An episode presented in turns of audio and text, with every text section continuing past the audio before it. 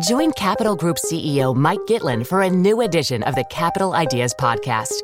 In unscripted conversations with investment professionals, you'll hear real stories about successes and lessons learned, informed by decades of investment experience. It's your look inside one of the world's largest asset managers. New episodes are available monthly. Subscribe wherever you get your podcasts. Invest 30 minutes in an episode today. Published by American Funds Distributors, Inc.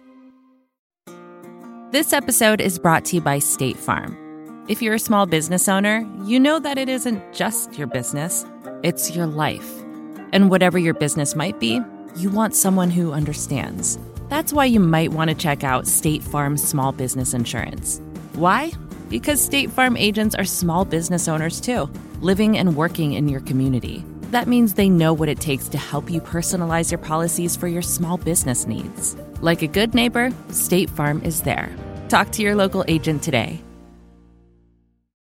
There's something going on with religion in America. We worship God, not government. On the one hand, the religious right, with the help of the Republican Party, has become enormously influential.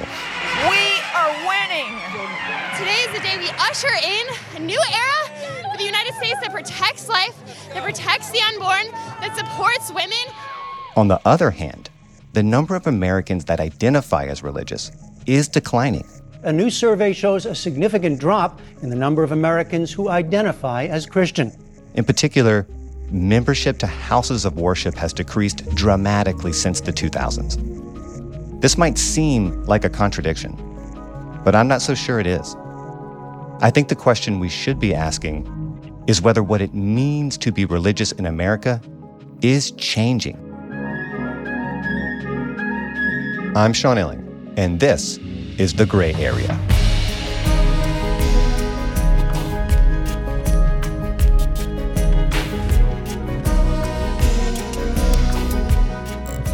My guest today is Reza Aslan.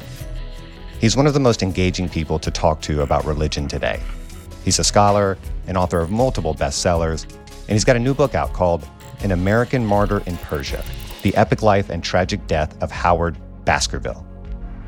Reza also was a producer for a drama for ABC, a sitcom for CBS, and two seasons of the acclaimed HBO series The Leftovers, which was a deeply moving show about grief and loss and meaning. It's one of my favorite shows ever, and it lingers with me still. And so I really wanted to start there. How did Reza, a scholar of religion, end up working on The Leftovers? Well, in a very sort of concrete sense, it came about because the creator of the show, Damon Lindelof, was a fan and he had finished that first season of The Leftovers, which even Damon will tell you wasn't the best of the three seasons. I agree. Yeah, it very much tracked the book that Tom Perrotta had written, The Leftovers. But then when that was over, kind of the sky was the limit. And he had some ideas about what he wanted to do, but he was sort of unsure where the story would go. And so just out of the blue called me up and asked me to dinner. I had happened to have read the book and was a fan of the first season. And so I was able to sort of give a brand new interpretation for what he had already created. And so he had this kind of idea about this show, but he didn't, I think, himself really understand sort of the spiritual ramifications, the mythical ramifications of what he was saying. So I sat there during dinner and in about an hour uh, soliloquy, basically interpreted for him what he had already done. And when it was over, he was like, Yes, let's do this together. But you know, the flip side of that too is that I had been working in TV for a long time. Right. This wasn't my first producing credit. I had done a very expensive drama for ABC called Of Kings and Prophets, which was kind of a dramatic retelling of the King David story. And just recently, I you know I had a sitcom on CBS called United States of Al about an Afghan refugee. So this is the world that I'd already been in for a while. But it's primarily because, as you say, I have these interests. I'm interested in faith and identity. I'm interested in doubt and the way that we understand ourselves in this kind of crazy, unstable world. Yeah. And I just assumed that other people would be interested in, in that kind of stuff too, if I could figure out an appealing way to communicate. And what's more appealing than television?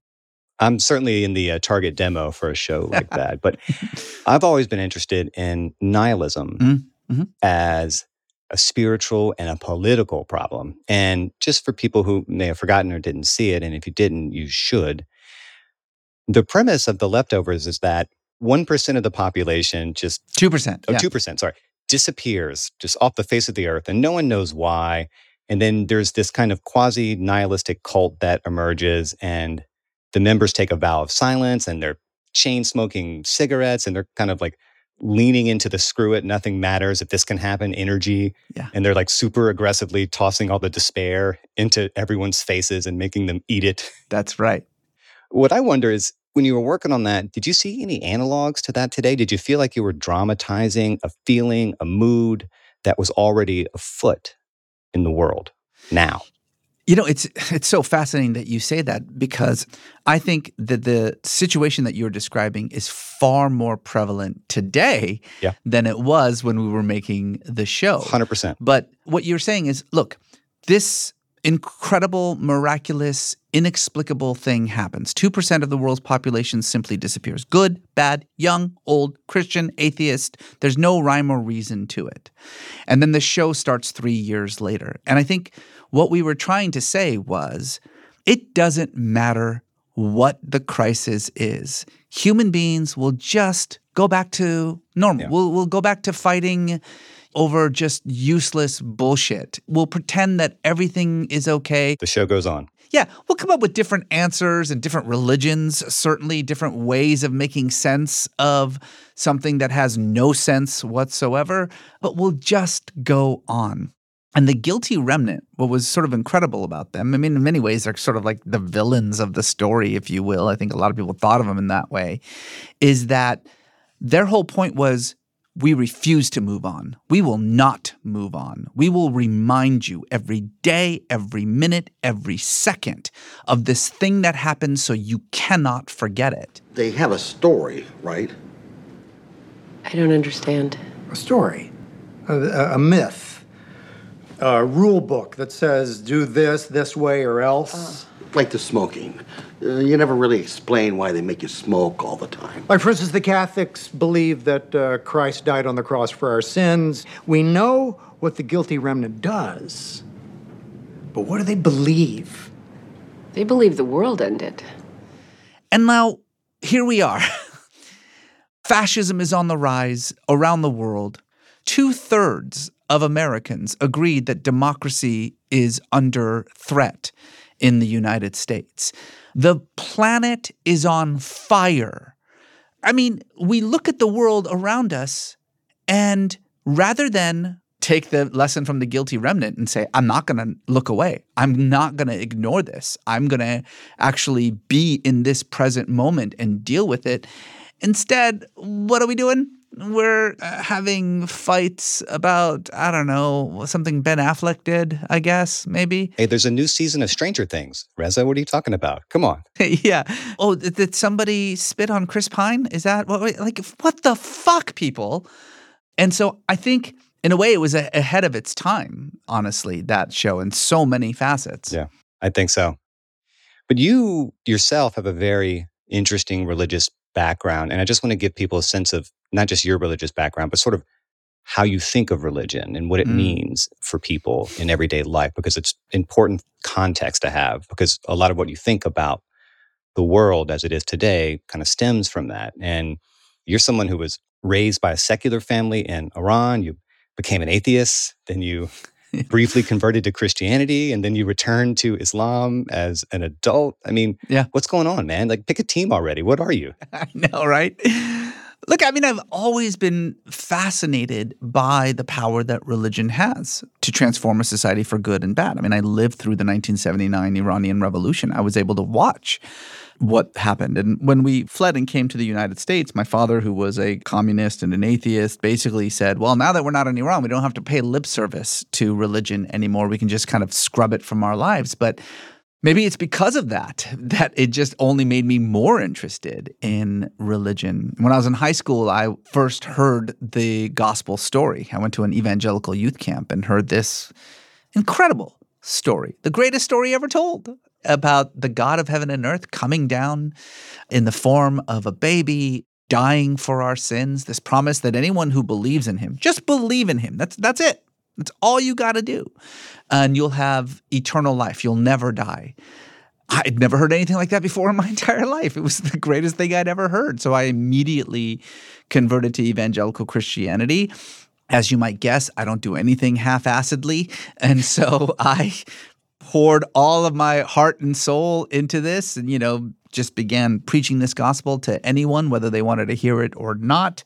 When I went to college, I mean, I always knew that I wanted to be a writer. I mean, that's all I've ever wanted to be is a writer. I am also an immigrant, and it's very difficult to tell your immigrant parents who literally left everything behind in order to give you a better life that I, I think I'm going to be a writer. I actually told my mother, I was like, Mom, I want to be a writer. And she said, Who's stopping you from writing? like, you know, you be a doctor and go write. Like, what's, I said, no, I, I want that to be my job. And she was like, that's not a job. That's not an actual job. That's a hobby. So when I went to college, I decided I'm going to study religion because I'm fascinated by it and come from this place of devout Christian to it. And it didn't take long for me to realize that everything that I knew, everything I thought I knew was wrong. Certainly everything I thought I knew about Jesus was wrong. But more importantly, as you sort of say in your question, that religion wasn't even what I thought it was. That religion essentially is a language. It's a language made up of symbols and metaphors, the purpose of which is to help you communicate what is fundamentally inexpressible, right? That sense of being, of transcendence, faith, if you want to call it, whatever. Faith is a loaded word, obviously, but it's an emotion, right? Yeah. It's an emotion that requires a language so that you can speak about it. And religion is just kind of ready made languages. That's all it is. And so, in a sense, you know, what's the difference between French and German or German and Russian? They're just different languages, but you're expressing the same emotion. And when I learned that, like my head just exploded and it just changed everything for me. I think you first came to my attention, was it maybe a decade ago when the whole new atheist thing was a thing? Oh, yes. My good friends in the new atheist community. I got to tell you, back then, the phrase militant atheist may be a little much, but you know, I was in college and I was definitely an atheist who was really eager to let people know. Oh yeah, yeah. I was an atheist, you know, an atheist bro, as it were. I know those guys, yeah. I remember watching you and Sam Harris debate, Mm. and I was very much on Harris's side at the time. So, to simply create these false dichotomies that you either believe that the Bible is the Word of God or it's not, and therefore the entire history upon which the Bible rests is illegitimate, I don't think that that's necessarily the best way to think about the role of, and function of religion. Sam. I mean, we are living in a country where 53% of the, the population claims to believe that the, the universe is 6,000 years old. This is a majority of the American population. You can call this extremism. I mean, this is, these views are extreme in almost every respect. They are extremely silly. But the way I have come to think about religion and God has evolved a lot in the last decade. But what was interesting to me about you is that you didn't strike me as a religious apologist. You didn't even strike me as someone who was defending religion as a believer. You, you struck me as someone who was trying to think very seriously about why it persists and the role it actually plays in our lives. Yeah. I mean, is that a fair description of what you were doing, of what you're still doing now? Because all of your work is kind of geared in this direction. Absolutely. In fact, the one thing that I try to say as often as possible is that there isn't, despite what you think, there's nothing all that unique about religion as an ideology. I mean, it functions pretty much like any other ideology. People always say, oh, but religion deals in absolutes. and nationalism doesn't. Religion is all about in groups and out groups. Are you kidding me? Like, I can name half a dozen other ideologies. Religion is responsible for the world's greatest violence. Have you been paying attention to the last century? I mean, unquestionably, the most bestial acts in human history have occurred not just in the last hundred years, but in the name of explicitly non religious ideologies like Nazism and socialism and Marxism and Stalinism and Maoism. That is not to say that religion doesn't bear responsibility for the awful things that have happened in religion's name. It's just to say that stop elevating religion to some rarefied place and think of it as utterly unique that requires a whole new set of ways of thinking about it and treating it. I think that's the biggest mistake I would say of some of these new atheist preachers is that they don't really understand what religion is. And then also they have this really unsophisticated view of religious people. You know, Sam Harris thinks that religious people are basically like robots and that scripture is kind of coding and that the scripture, you know, beep boop, beep boop tells them what to do and they go out there and do it. And what he fails to understand, and I get it because it is kind of antithetical to what I think most people assume about religion, is that religious people do not derive their values from their scriptures. Religious people insert their values into their scriptures. Yeah. I think that's kind of what I came to dislike about the new atheists. It's this obsession with empirical truth as though religion or God is a straight up epistemological question. Like I remember one time Harris going on a rant about the arithmetic of souls and like what happens when an embryo splits and you know what happens to the soul then? And i remember hearing it and thinking oh that's so clever. But it's not. It seems so silly in retrospect. It's like watching a football game and hearing a commentator say that you know the quarterback fights like hell. He's got a huge heart. And like we all know what that means right? We know the language game we're playing here right? Right. And then someone says well what do you mean? The heart is an organ. Everyone's heart is basically the same size. What do you blah blah beep boop bleep. You know it's like what are you doing or Bill Maher has this thing that he said once to me, actually, on stage, where he was like, the problem is, is that like if there's a turd in a pool, you throw away all of the pool water. You don't just like remove the turd and say it's fine now. And that's the problem with religion. So sure, there's a lot of wonderful things in it, but there's some bad things and therefore all of it should go away. Okay. That's fine. And I guess the last thing I just say, like, I'm not anti-God, but I I think what I am, and maybe you are too, is anti dogma because wherever there's dogma, there's authority. And wherever there is authority, there is a lot of people around looking to preserve power. Yeah. and I think that's when things go sideways.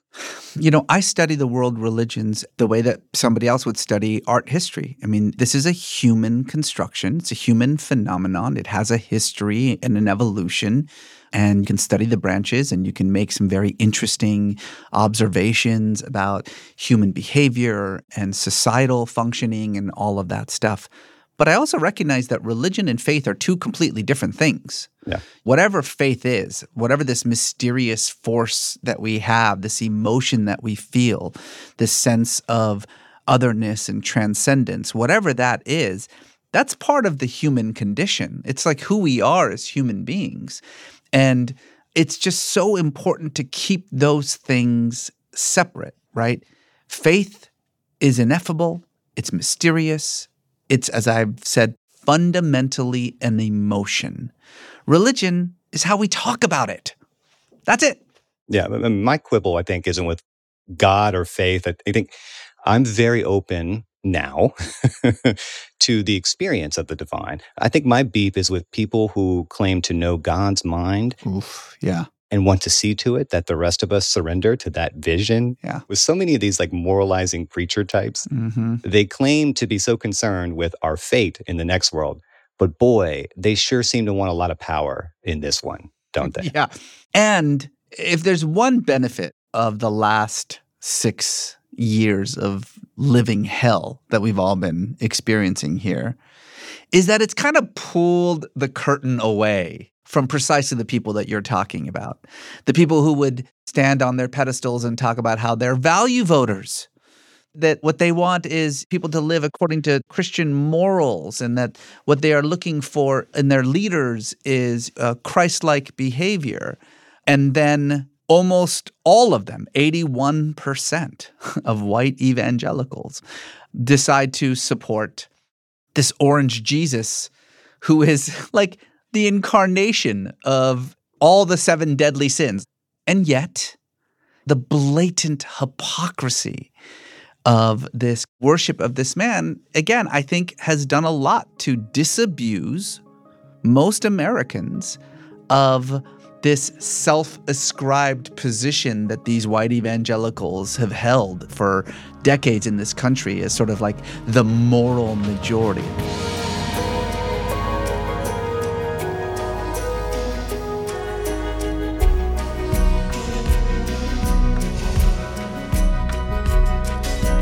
If you look at recent polls, it seems like Americans' enthusiasm for religion is dropping.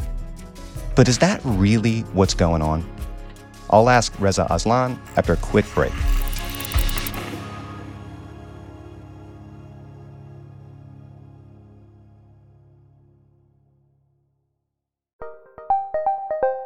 Did you know the Capital Ideas podcast now has a new monthly edition hosted by Capital Group CEO Mike Gitlin?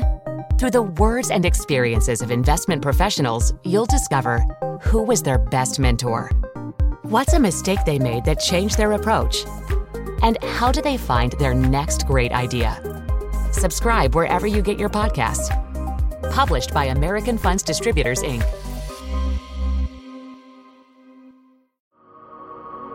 Support for the gray area comes from Burrow. Getting the right furniture for your place can be really annoying. At this point in my life, I've probably gone through maybe three sets of outdoor deck furniture, and it's a pain in the ass for a different reason every single time. It doesn't look like it did in the pictures, the assembly isn't what they said it was, or it's just not as advertised for whatever reason. Thankfully, Burrow is the furniture company that wants to make it all a little easier. Last year, Burrow introduced their outdoor line, and this spring they're adding to it with their Dunes line, offering new seating, dining, and lounger options designed for luxury, comfort, and durability. Burrow furniture is easy to put together and take apart, so you can move or store it as needed. And it ships straight to your door for free. Gray Area listeners can get 15% off their first order at burrow.com slash vox. That's Burrow, B-U-R-R-O-W dot com slash vox for 15% off burrow.com slash vox.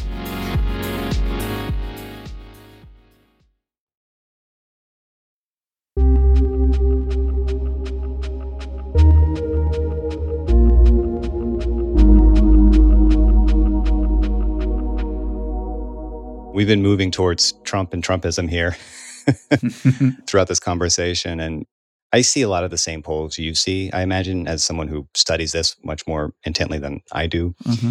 And all the polling that we have says that there's a pretty steady, sharp maybe too strong, but pretty steady decline in religiosity, not just globally, but especially in the US. Do you think our society is actually becoming less religious, or do you think the expressions of religion are changing and we just don't recognize it as religion, but it is? Yeah, there has been a rapid decline, as you say, but it's not of religiosity, it's of religious identity. Mm. So, in other words, what we are noticing, and especially over the last two decades, is a precipitous drop in the percentage of Americans who are willing to identify themselves with a particular religion. The United States has for a very, very long time obviously been majority Christian. In a number of previous polls, it has more or less been stable at around 70% or so, you know, like seven out of 10 Americans call themselves Christian. But what we've been seeing in a number of these polls, the Pew Forum on Religion and Public Life, the PRRI polls, is that that number is dropping and it's dropping quickly. I saw a recent report, I believe it was Pew, that said that that number the number of Americans who are willing to identify as Christian is now at 64%. That's the lowest it has ever been. That's kind of startling. And the prediction is that if that trend continues, maybe by 2050 or so, Christians will no longer be they'll drop under 50%. They'll still be the largest religious group in America, but they will drop to below 50%.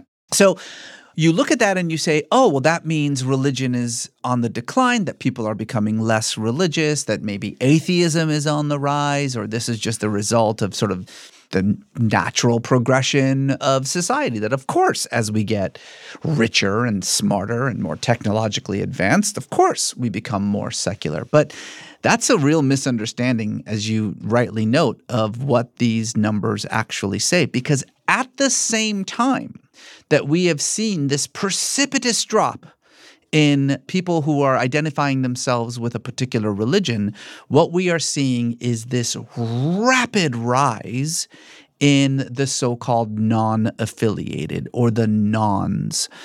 These are people who don't refer to themselves as atheists. I mean, atheists have more or less they've kind of stabilized at about 2.5% of the American population, though atheists will tell you it's a lot more. There's just people don't won't say it. Yeah, that seems really low. Yeah, I mean it probably is. And again, atheist means materialist. It means I believe that there is nothing, nothing beyond the material world, that the only thing that exists is what I can empirically experience with my senses, right? Yeah. So in a place like America, that's not a large group of people who would say that with confidence. And for those who do say it, good for you. Great job.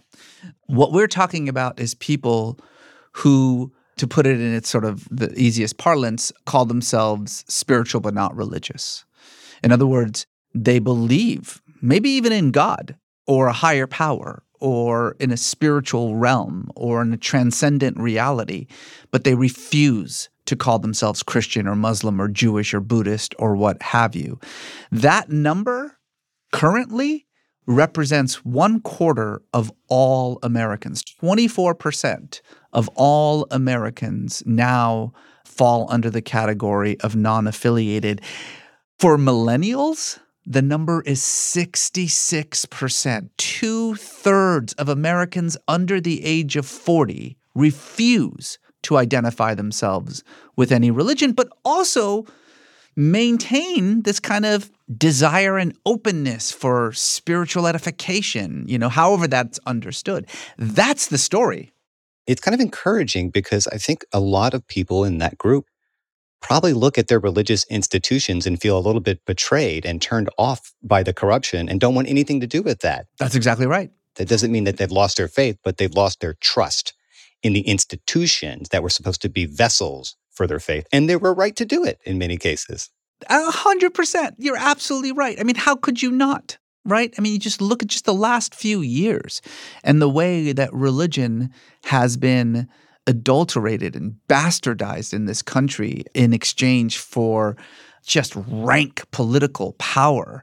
We're talking a few days after, you know, news came out that surprise, surprise, Herschel Walker, a man who says that abortion should be outlawed under any circumstances, uh, has at least paid for one abortion. I mean, at least. And as unsurprising as that is, what I think is even perhaps more unsurprising is that the religious right doesn't give a shit. No. They're like, no, we don't care. It's fine. It's fine. I mean, uh, no more abortions for anybody else. That's what we mean. And if you're, you know, a Christian kid, you grew up in the church, you know, you love Jesus, you have a deep spiritual longing, and you look at this, how can you be associated with it? You just can't be associated with it any longer. Here's something really fascinating. When you start to bear down on those numbers that I gave 24% of all Americans, 66% of everyone under 40, when you start to really bear down and you ask those people who are non affiliated certain questions, you know, explain to me your spirituality. Like, how would you put it into words? Like, you don't call yourself a Christian. I get that. Tell me what you believe. And what they start talking about is Christianity. I mean, you know, when they start expressing their beliefs, like it's pretty much identical to what your basic mainstream Christian believes, but they just refuse to call it Christianity anymore. And that's why the way you asked your question was so astute, because it acknowledges that whatever religion is, however you think about it, it is a constantly changing, constantly evolving phenomenon. Religion is in a constant state of adapting to whatever needs people have. What we call Protestant Christianity today bears almost no resemblance to what they called Protestant Christianity 200 years ago. you know, Yeah. that's the thing that you have to understand about religion is that it, it's constantly changing. You would know this better than I would, but religion has always been used to buttress political movements. There's nothing new about that. I guess the question that I have for someone like you is why is something like Trumpism, which you've called a cult, a religious cult, Mhm, Absolutely. why is it a cult and not just another example of religious believers playing the secular power game? Well, first of all, I, I often joke that the difference between a cult and a religion is time, right? That cult plus time equals religion. Like that's basically most of our great world religions have begun in that way. It's just a matter of like, can you make it for a couple of decades? You can. All right, great. You're a religion. But I think that religion, and this has always been the case, has always held the most currency for the masses. Religion has this way of taking very complex issues and reducing them to their most elemental aspects, right? And this has always been the case. I mean, I, I bring this up all the time, even though it's been so long now. But I mean, I remember when George Bush stood up after the attacks of 9 11 and he announced the war on terror. He said, The war on terror is a battle between good and evil. Yeah. That's what he said. That's what I mean when I say religion has this power, right? Because everyone, every child can understand that choice. you know, good and evil. I mean, like, whose side are you on? It's very, very simple to choose those things. That's always been the case. You always have a way of using religion as shorthand. And by the way, this is why it's become so powerful for politicians, even people like Donald Trump, who is unquestionably the most irreligious man who has ever held that office. He knows that he can say certain things certain religious words, and those things become shorthand, not for any policy that he has or doesn't have, or frankly, any values that he may share. It's shorthand for I am like you. And to be fair, not all Christians bent the knee to Trump. No. We're really mostly talking about white evangelicals going all in on Trump. Yes. What do you think it was about this religious demographic or group or whatever hmm that made it ripe for this kind of profanity? And I use that word very intentionally. 81% of white evangelicals voted for Donald Trump. 67% of evangelicals of color voted for Hillary Clinton. These are people who ostensibly share the same beliefs. But let's see, what is the defining difference between those two groups? What is it? What is it? oh, right, skin color. I mean, look, again, at least we've stopped pretending that this is not about race. I mean, that's one thing that's been very refreshing about our political discourse right now since the Trump years is that we don't have to keep pretending that this isn't almost wholly about racism, because it is almost wholly about racism. White evangelicalism in this country, by the way, has always been steeped in Christian nationalism and fascist ideologies and in racism. I'm not saying all white evangelicals are those things, but I'm saying white evangelicalism as a movement has had its roots in these phenomena long before Trump. The difference is that Trump recognized it and in a very transactional way made a promise. You give me your support and I will give you power. Pretty simple. And that's precisely what's happened. And now, you know, post Trump, we have the children of that marriage. People like Lauren Boebert or like Marjorie Taylor Greene, you know, these people who are no longer speaking in code. you know, they're like, no, no, Christian nationalism, that's what we want. A nation founded on Christian principles in which non Christians are not welcome. I know that in the past, people like Newt Gingrich, even George W. Bush, would talk about those kinds of things using codified language, but that's all been stripped away. And it's not going to survive if this is the path that they are taking. But to our earlier point, it may not survive, but something else will take its place because religion is constantly changing, constantly adapting, constantly splitting and recreating itself, being called by different names. As long as it has a way of adapting to the needs of the people, it will always exist. What even is the end goal of Christian nationalism. I mean, to my mind, fascism is not a state, it's not a regime type, it's a means of acquiring power. And the question then is, well, what do you do once you have it? Yeah. What the hell do they really want to do? Well, we don't have to actually look that far to find out what the end goal is because religious nationalism isn't just an American phenomenon. Right. In fact, it has been on the rise for a, a, great deal of the last half century or so. And partly this has to do with the fact that other forms of nationalism, secular nationalism, which was, after all, the prevailing theory of the 20th century, that if we just rid ourselves of our ethnic and racial and religious differences and come together as free and equal citizens of nation states, then all the wars and the violence will go away and we will have peace and prosperity. How'd that work? That work out okay for everybody? Instead, secular nationalism led to two gigantically destructive world wars. And then, you know, with the rise of globalization and sort of the assault on national borders and boundaries and sort of the slow diminishing of nationalism as a kind of collective identity, it's only natural that other forms of identity have started to rise up in order to replace secular nationalism. And religion has always been one of the most primal, most powerful forms of identity. So, whether we're talking about the rise of Jewish nationalism in Israel, or Hindu nationalism in India, or Islamic nationalism in large parts of the Middle East, including in Iran, or Christian nationalism here in the United States, this is a global phenomenon.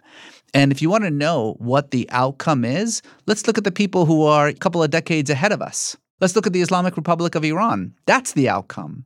Let's look at Israel which a lot of people would disagree with me, but which is unquestionably, by every definition of the word, an apartheid state. That's what we're moving towards. Let's look at India, where Hindutva, this notion of Hindu nationalism, is explicitly now not just oppressing, but outright murdering non Hindus as an act of patriotism. That's the outcome that we are moving towards. That's where Christian nationalism leads. It's where all religious nationalism leads. Yeah. And I, I have believed and said for a long time that I think often people think of politics as a prop for religion, but I think it's the other way around very often. You know, you can look at, say, Herschel Walker, right? The party won't care and the voters won't care. They want power. And it's not an accident that abortion and defensive marriage are the top priorities overwhelmingly for evangelicals and not something that I don't know Christ worried about, like poverty and poor people. you know, I mean, it, it so clearly floats with the political winds, and what the religion looks like at any moment depends upon the political situation and what it takes to win and achieve power. And it's amazing how easily a religious movement can shapeshift when it needs to in order to win. Mm-hmm. I've been talking a lot about the difference between religion and faith. And what we call faith, that is this sort of impulse towards spiritual thinking, is older than our species. We have material evidence of that kind of behavior and belief going all the way back to Neanderthals. What we call religion is barely 12,000 years old. We have material evidence that can trace it to I don't know, maybe 12 to 14,000 years ago. And what happened? Well, what happened is that people realized that you could actually use faith to control large populations. So they built temples where you have to go in order to make offerings. They created priesthoods who can define not just what faith is and how to express it, but who's right and who's wrong. They wrote scriptures in order to codify the rules and regulations so that the people who controlled this whole thing have the ability to do so from generation to generation to generation. So, yeah, religion was created with the purpose of controlling populations. And so, of course, it's always had that role in society and in politics. That doesn't mean it's illegitimate or it's not a real way of expressing this fundamental human emotion that we call faith. It's just the idea that it could be divorced somehow from politics or from just rank power and control is absurd. It's never been divorced from that, and it never will be.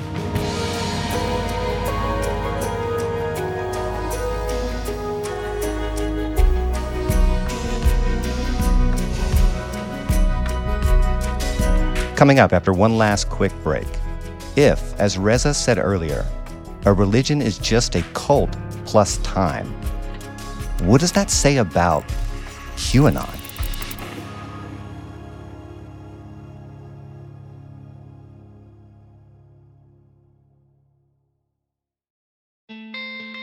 Support for the gray area comes from Greenlight. If you're a parent of teenagers, you might be starting conversations about money management and financial literacy. So often, the best way to learn is to do. But when it comes to money, there can be real consequences to learning the hard way. That's where Greenlight comes in. Greenlight is a debit card and money app made for families. Parents can send money to their kids and keep an eye on their spending and saving and kids and teens can build money confidence and lifelong financial skills. My kid is way too young to talk money with, thank God, but I have a colleague here at Vox that uses Greenlight with his boys, and he loves it. If you want to help your kids learn about money, consider Greenlight. It's a convenient way for parents to raise financially smart kids and for families to navigate this stuff together. Sign up for Greenlight today and get your first month free at greenlight.com slash gray area. That's greenlight.com slash gray area to try Greenlight for free. Greenlight.com slash gray area. This episode is brought to you by State Farm. You've heard it before. Like a good neighbor, State Farm is there. But it's more than just a tagline, because State Farm agents are small business owners themselves who live and work in your community. And if you're in the market for small business insurance, who better to work with than an agent who understands what it takes? State Farm agents can help you create a personalized insurance plan that fits your small business needs and budget. Talk to your local State Farm agent today about small business insurance. Like a good neighbor, State Farm is there.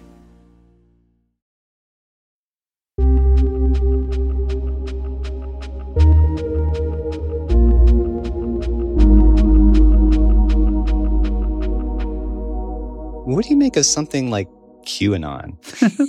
like, it's such a bizarre thing. It's weirdly religious and culty in all kinds of ways, but it's so incredibly stupid that calling it a religion feels too charitable. right. But I don't know. You were just saying that like every religion begins as a ridiculous cult. So is this the start of like the next big thing? It very well could be. I mean, look, it is secret messages in code intended for those with the wisdom to understand them, sent by an invisible hand that nobody knows.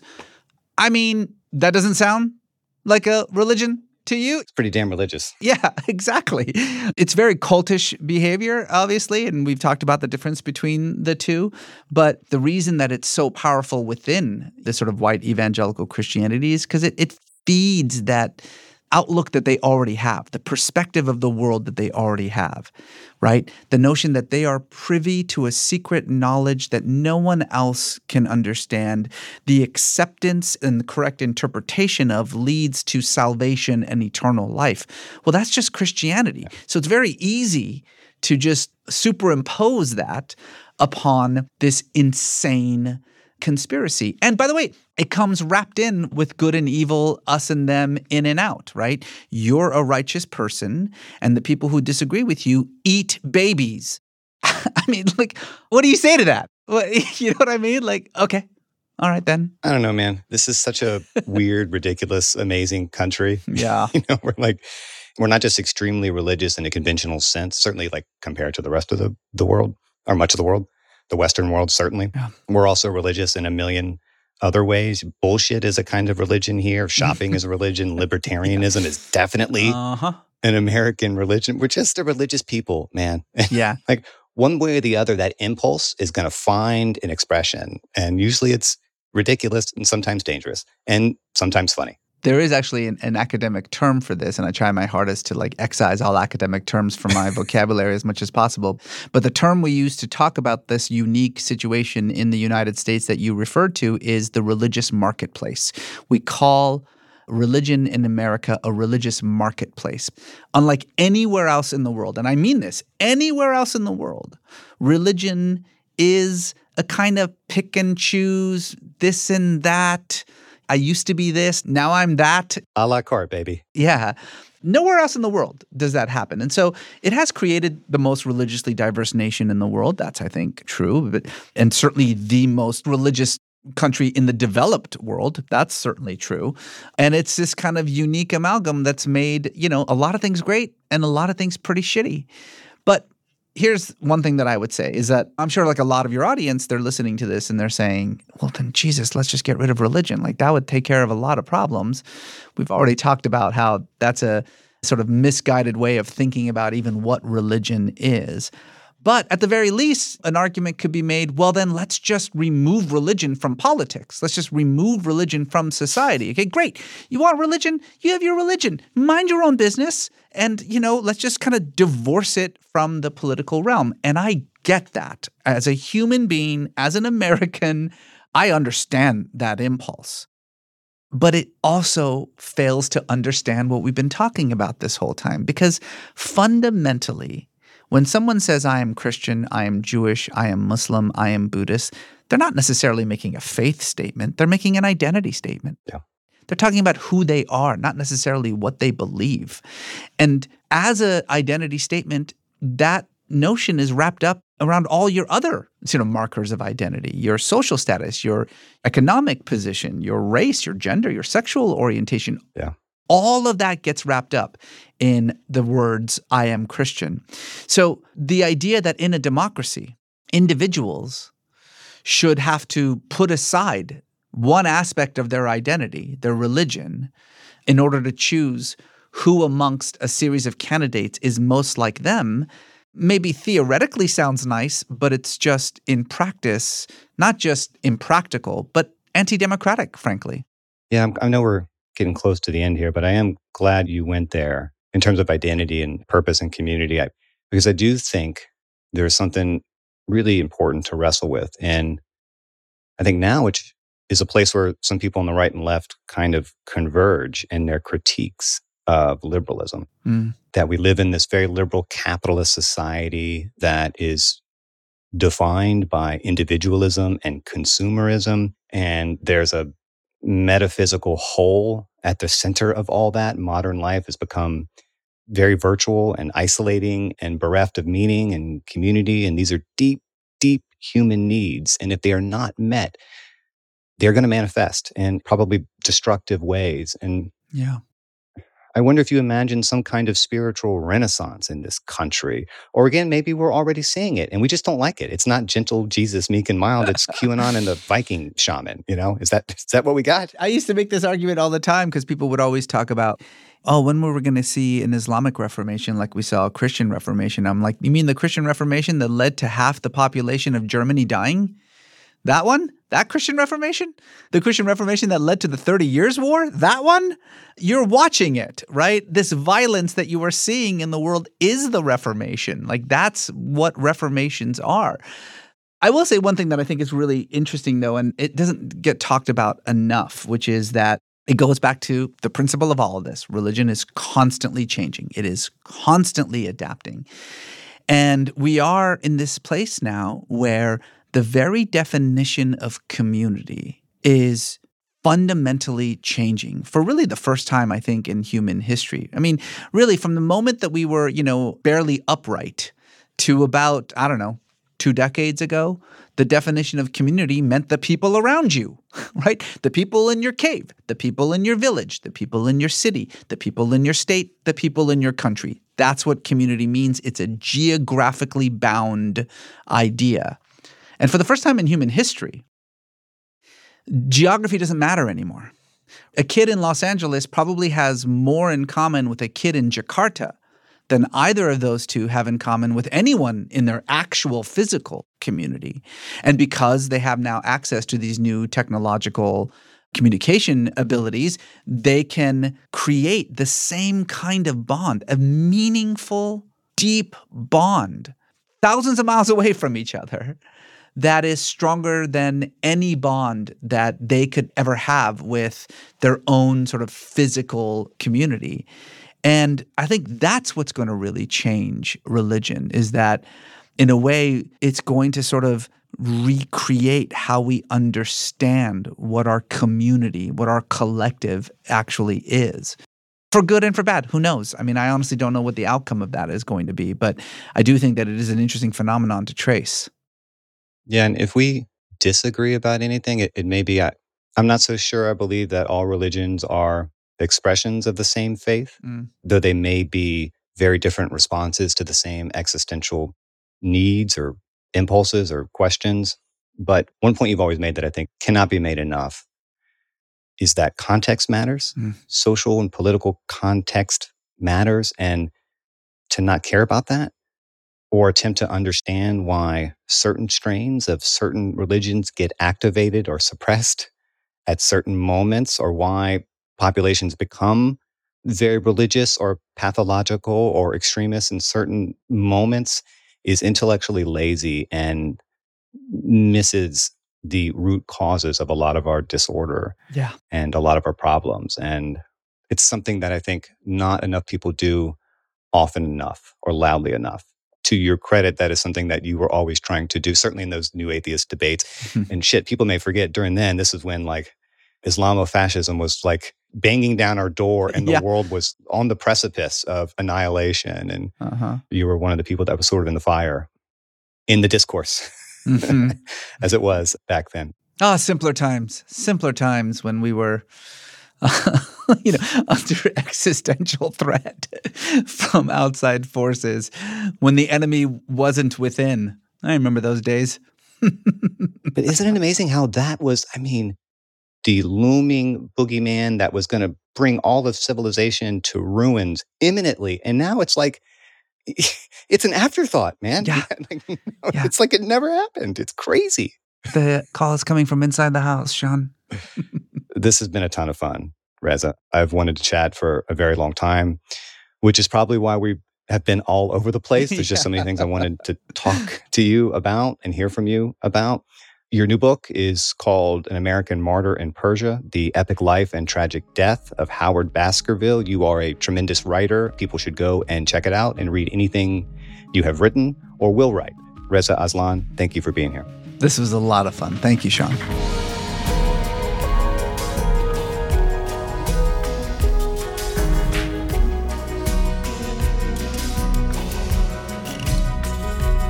Erikk Geannikis is our producer. Amy Drozdowska is our editor. Patrick Boyd is our engineer. Alex Overington wrote our theme music. And A.M. Hall is the boss. So, what'd you think of that episode? Does Reza's distinction between faith and religion mean anything to you? Do you think religion is actually declining in this country? Are you rewatching The Leftovers? You want to share a cry? Drop us a line at the gray area at vox.com. And if you like this app, please share it with all your friends and leave a review. That stuff really, really helps. Episodes drop Mondays and Thursdays. Listen and subscribe.